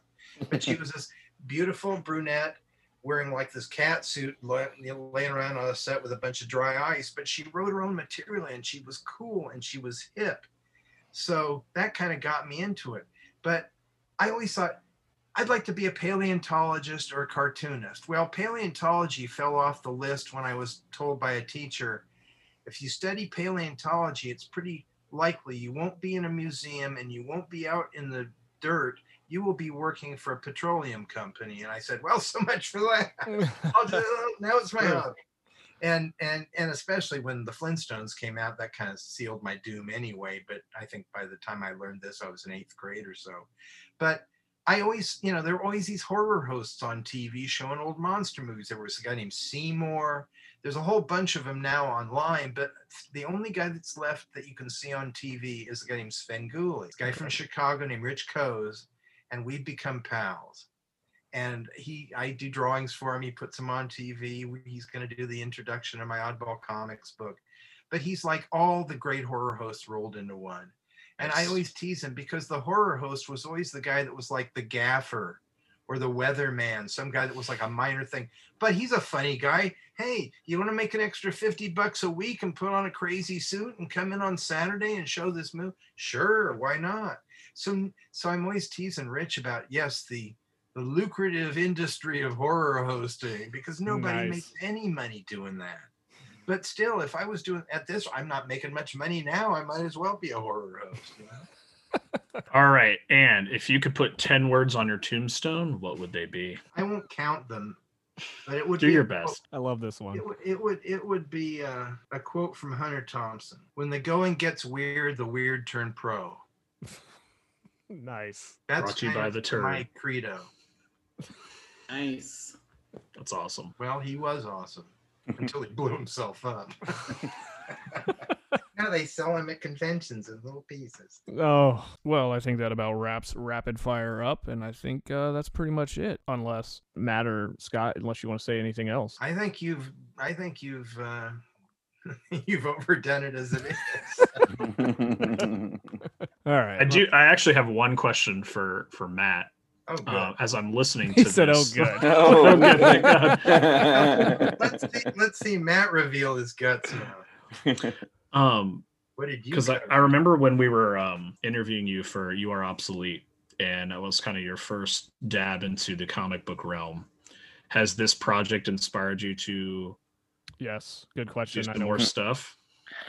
Yeah, I mean, um, Scott, I, I don't know if I've ever told you the name of it, but or maybe I did, but uh, yeah. So they're talking about my comic book series that came out last year through Aftershock. You are Oh, yeah. obsolete, and um, yeah, again, it's you know I, I've always been very clear about this. I never really was into comic books as a kid. I'm still not. I don't watch comic book movies. Um, I'm always been very interested in the comic book scene as a community, as a culture.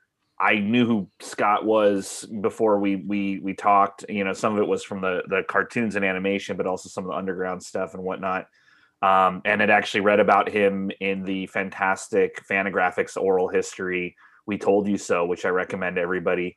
Um, really, really good uh, book. But uh, Scott's one of the voices in the, you know oral history parts of that. Um, but um, Where of that? I think they pulled stuff from all different kinds. They've been working on it for like 20 years or something. So someone probably talked to you at some point, Scott, and then put it into the book. But the point is, I never was really a big comic book person, but I was very interested in the culture and the community and the scene. I, you know, enjoyed watching documentaries and reading biographies and autobiographies of people just because I find it a fascinating scene, if even if I'm not really that into the actual uh, content, so to speak. So when I did my my first comic book series, it was originally going to be a film, and then I had a number of friends in the comic book scene who said, you know, this would make a great comic book. And Aftershock took the idea right away, and it was a fantastic experience. And I really learned a lot about uh, about obviously the making of comic books and working with all the illustrators and editors and everything. And it was through that. I think I might have told you guys this last time. Um, but you know, I, I realized, shoot, I'm actually in this industry now. I better, you know, start catching up. So that was when I really started reading things like Dark Knight Returns and um, a few others. I'd already read like Watchmen and if, and certain ones that you know were really important just for pop culture in general. I thought Yeah, that was sure. important, but I started really engaging more in the world and. Um, you know, I'm friends with with people like Tim Seeley already, so I started kind of picking his brain about certain things. So I was already definitely. It's a good question because I was already starting to really kind of become more dedicated to teaching myself more about the comic scene and getting more into it. In fact, when when uh, Sirius said that we would be able to get the Russo brothers on our podcast, I actually I knew I knew the name, but I actually had to look them up to be like, oh, they're the guys who made the Captain America movies and the Avenger last few Avengers movies and whatnot, in addition to Community and some other stuff that they worked on. But um, so I, you know, I've been really educating myself and definitely, you know, having gone through a year of the Comic Con begins, and I did all of the interviews. Um, I was doing a ton of research the entire time. People like Scott and Mark Evanier and others were sending me material. So it was absolutely like a lot of my projects like this. I mean, it was like a PhD in not just Comic Con, but in comics fandom, fandom in general.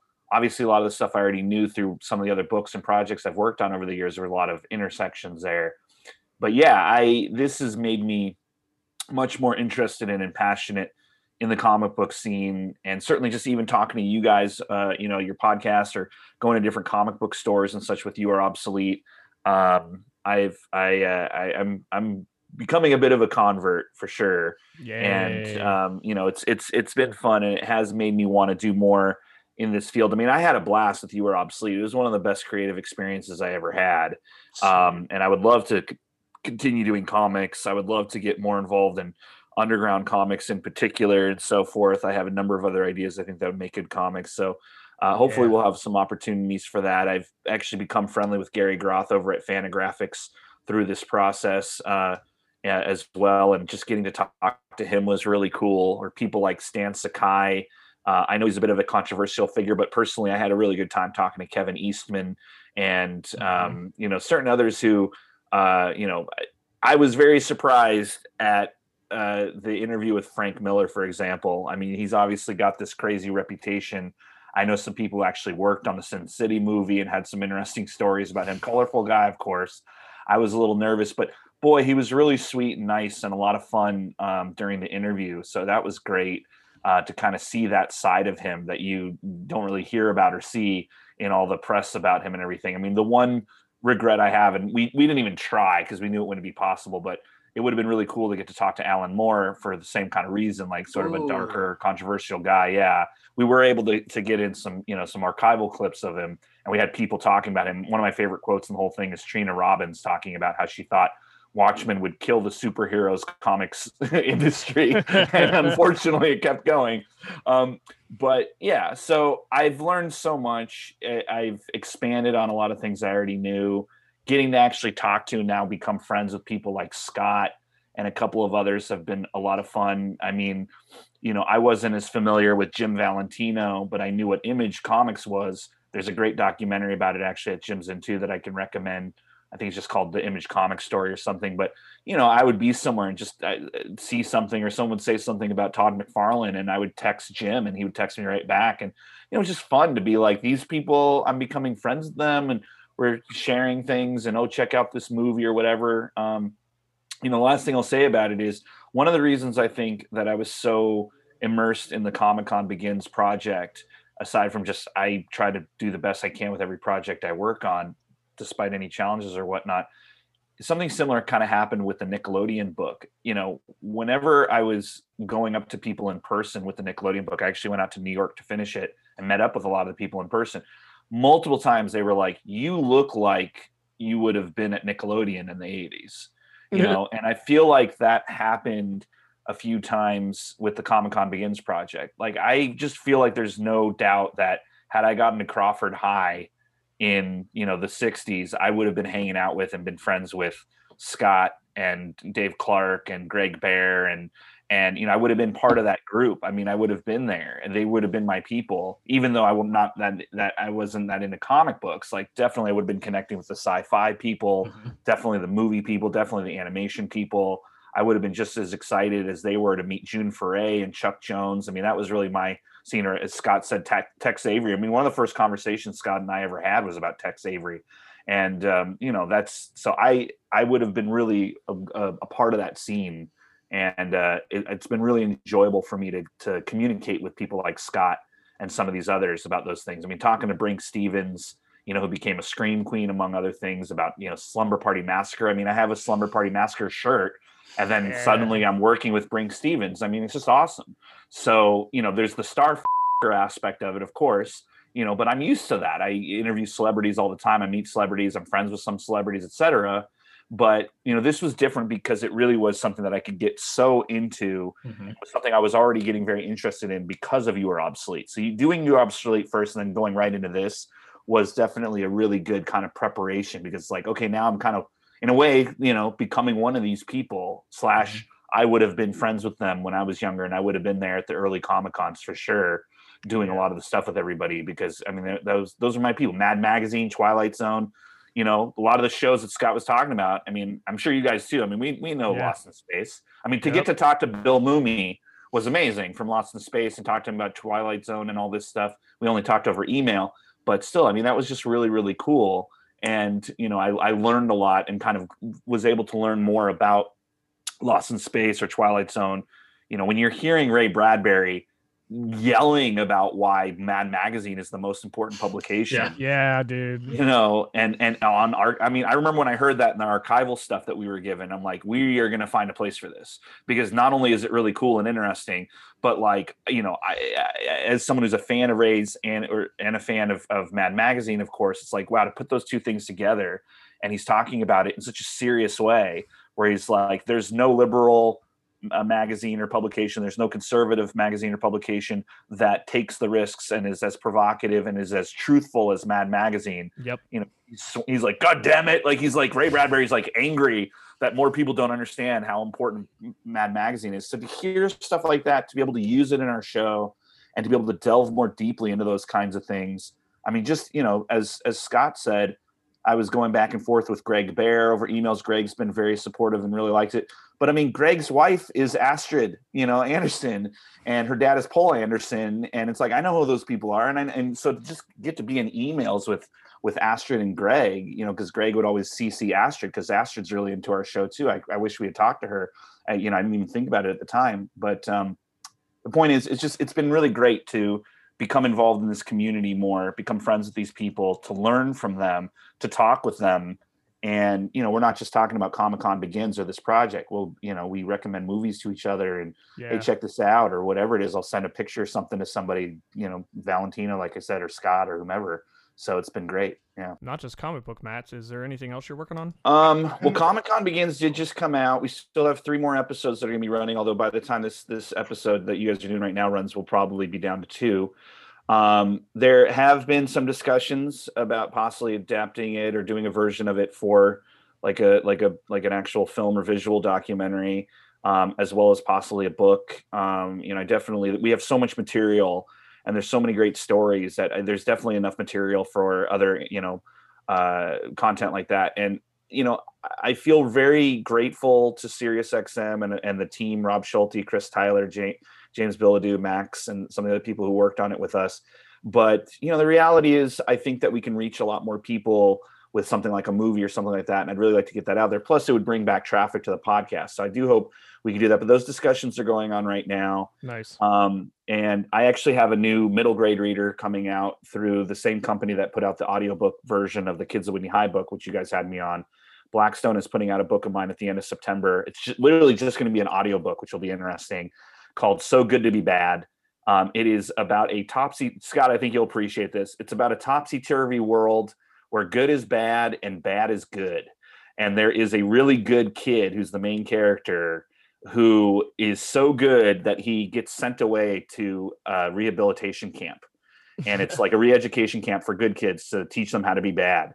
And of course, whilst there, he meets other good kids for the first time in his life. He's never met other good kids. And it, it becomes one of those sort of Goonies type misfit, like Yeah. group of kids thing. And together they realize A, they need to get out of this camp, and B, maybe being good is the right way to be, you know? And so, but I had a lot of fun. It's very cartoonish and there's a lot of scatological humor. I really went for it with this one. In fact, I'm surprised they bought it because I really just kind of went crazy with it, and um, I had a lot of fun with it. But that that it's so good to be bad. That comes out at the end of September, um, and uh, working with that that woman in LA, Beth Lapides, who created Uncabaret and kind of was part of the big alt comedy scene of the '90s and early 2000s. Um, we have an audiobook coming out as well, I think in January, where she talked to a lot of comedians about choices they've made in their life. She got some great people, Bob Odenkirk, and a lot of friends of hers, you know, Sandra Bernhard and Judy Gold and Margaret Cho and people like that. Um, so we're really excited about that coming out. A few other things that I'm working on. I mean, I'm always picking at a few things. You know, I'm sure Scott can agree with this, and any of you guys who are freelance creatives and whatnot. You have to be working on a million things. I mean, I literally wrote "So Good to Be Bad" while I was finishing working on Comic Con Begins, while I was writing a script with a friend of mine about Nancy Reagan that we're still working on and developing, and that we really Mhm. like. I, I had some crazy ideas for that that turned out to be very similar to what they did for um what's that Marvel comic show that came out uh that uh it's like TV like WandaVision. WandaVision. Wanda- yeah yeah we were we had this idea of doing the story of of Nancy Reagan like a series of different like sitcoms or movies or things like playing in all these cliches since her whole life was was was you know such a series of TV shows and movies and things she was sort of inventing that persona and you know some people really liked the idea literally like two weeks later people were talking about WandaVision and They're it's like, damn it. yeah. Well, we were also like, see, we're right. I mean, it could work. It could be Yeah. done. So, you know, hopefully not too many people are listening to the podcast by this point. and my partner's probably going to kill me by giving it away. But we we've been we've been working I'll just on do that. a So long bleep. How's Yeah. that? the, the point is, you know, even while I was working on Comic Con Begins, I had to be doing all these other things because A, you needed the money, but B, you know, also probably like Scott and you guys, a lot of people listening to this, like I can't just work on one thing. I got to do a bunch of things. And it was nice to be able to kind of take breaks from Comic Con Begins and work on my children's book about this crazy world where good is bad and bad is good. So um, yeah, and anyone can see any of my stuff at my website, matthewklickstein.com with one T. And I have some of the sort of up and coming things coming. Nice. So uh, yeah, as well. But thank you for letting me talk about that shit and plug some of my crap. love it. Uh, can you tell us what are you currently working on? Well, like like Matt said, I'm I'm juggling a bunch of different things. I'm uh, producing a 90 second uh, cartoon, a promotional cartoon uh, to promote two children's books that I wrote and illustrated or helped write and illustrated. I'm doing some background layouts Nice. now, but um, that's kind of I'm almost done with my part in that, and then I just have to be dealing with the client. I'm also working on my Oddball Comics book which uh, TwoMorrows will be publishing at some future date between between Trump and and uh, the uh, pandemic. It got really really stalled, but this is giving me more time to find more weird stuff. Nice. It's a 200 page full color book about the the uh, strangest comic books ever published. Oh, sweet. And I've been doing that at comic shows since the 1970s, so I've I've got quite a you know reputation for doing that. I'm also working on a new comics project for um, David Lloyd's uh, online comic series called uh, Aces Weekly, Okay. and it has a lot of top uh, cartoonists doing different things. Bill Morrison just did a new Roswell Green Man for that one but I'm doing a whole new project. It's very different from anything I've ever done. It's uh, called uh, Kilgore Home Nursing, and it's you know all the time I spent with my my problems with my foot. I had a lot of home care nurses. I was pretty much bedbound, and I heard all these crazy stories. I mean, they wouldn't identify, but I mean, and I realized these ladies, and they're mostly ladies, walk into people's homes and have no idea what to prepare for. It could be a weird religious cult. It could be a very weird famil- family uh, relation. I mean, she many of them said nobody puts on for nurses, so we see exactly what's going on. Yep. Some of the houses are absolutely filthy. Some of the people are just nuts. Uh, so I'm using all these stories, and uh, so it's not funny animals. It's not action. It's a, a, a sarcastic nurse uh, going from this is her- one of her days, but it's 21 pages long, and I, I I'm going to use it to try to pitch it as a cartoon show because it's it's very different from people what people expect from me because it's much darker and uh, more real probably than anything I've done, but it's still cartoony. Nice. awesome. That's reminding me. So my full time job as a therapist, and my colleagues and I are always like, we should write a book or do something just to talk about the everyday that most folks just don't know. No, so that would resonate. There's a lot of weird stuff out there. Oh, and by the way, I'm also doing uh, commissions. So if anybody's interested in a commission from me, please contact me at Shaw Cartoons, all one word, at gmail.com. Nice. Awesome. Well, Scott, uh, Matt just texted me said his battery died and his cables nowhere to be found. So he said to say thank you and to the rest of us, good show. Um, God, See, we really better when I'm appreciate it, buddy. We really appreciate your time, you. man. Thank you so Hey, much. well, thanks. This is a pleasure. Yeah. And, uh, Very nice meeting you, sir. well, nice meeting all of you, and I hope we get to see each other face to face at a show sometime. Heck yeah. Absolutely. Take care. All right, you guys do All right. too. Thanks. a Stay lot. safe. We'll see you, buddy. Bye. That was a great, great episode. So such a full and colorful and hilarious, you know, storytelling All with in these one. great guys, uh, all in one. And the great, uh, the two of them are really great and are so passionate about this kind of uh, this material, the material that they cover, and they're so passionate about it. And it's so great to talk about, talk with two guys that are so enthusiastic about the work. So it was great talking to Matthew and Scott, and I'm sure we'll be hearing more from them. And it was a great episode once again. I would definitely hit up Matt on his website, Matthew Klickstein with one T, uh, to uh, follow some of the stuff he's working on. And then really cool, I might be getting Mark another Christmas present. Scott Shaw's email. Check it out. He's doing commissions, man. One of the best. Sounds good. The only thing I'll add is I just really appreciated the creativity. Like I never really thought of Comic Con as like your part of the creative process, but I mean it was spot on. It was like you know people make these costumes, people are obviously there to promote their creations, and you as a consumer and a participant is kind of part of the heart and soul of of Comic Con. So I really uh, I really enjoyed the conversation we had with the with the fellas. Heck yeah. Well, another badass episode, boys. Until next time, don't forget to bag your board. This is Rich. This is Mark. This is Rob. Really appreciate you guys checking out the podcast. Um, if you want stickers, you can hit us up on Heroes Home Base Podcast at Gmail. Give us your contact information. We'll be happy to send you some of those. And please like, subscribe on your podcast listening app of choice and leave us a comment. Let us know what uh, how we're doing. Do we suck? Why? Are we fantastic? Why? Um, is there some content that you would like the three of us to shoot around? So again, thank you so much for letting us live in your ears for the last hour and a half. So take care.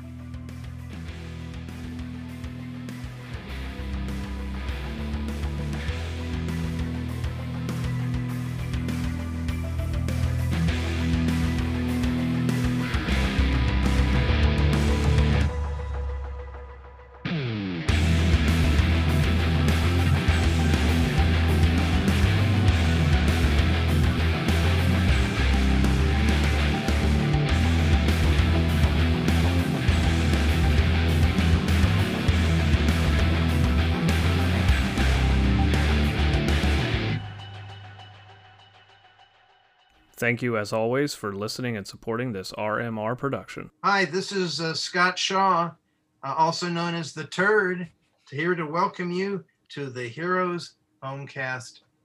Home base. Never mind. Uh, there we go. There we go. yeah, I told you. I told you. Yeah. Oh, I love it. I love it. I have a little more of this, and then we can keep going. You know? All right, take two. I'm more funny when I f- up than when I'm Yes. fucking funny. It's a it's, that should be my new shtick. Our podcast is Heroes Home Base. We're just gonna have some fun, man. We're you, it's laid back. Uh, you can say, f- you can say shit, whatever you want to do. You Uh, can't say f- shit though. That's the you get kicked out. Okay, okay, shit. f- How about that? Is that better? so yeah, just laid back. We'll uh that No, I I never worry about that stuff. I really don't. perfect. Find out you're you're you're in for trouble. You're gonna fit right in. Right. Well, I'll tell you, I got my hair cut short when I realized that that kept the cops off my back. No. And the Womp second thing I realized is, wouldn't it be nice if everybody could get the cops off their back by getting a haircut? And then after a while, I realized, geez, this is so much easier. I, I don't have split ends. I don't have, and and now that I'm old, I can scare guys that are assholes because I look like a retired cop or a retired military guy gone bad. Sitting on a fing milk crate. so it is sometimes. So you have like diamond checkers in your ass right now. Yes. Can you even feel your ass right now? No. It's about right.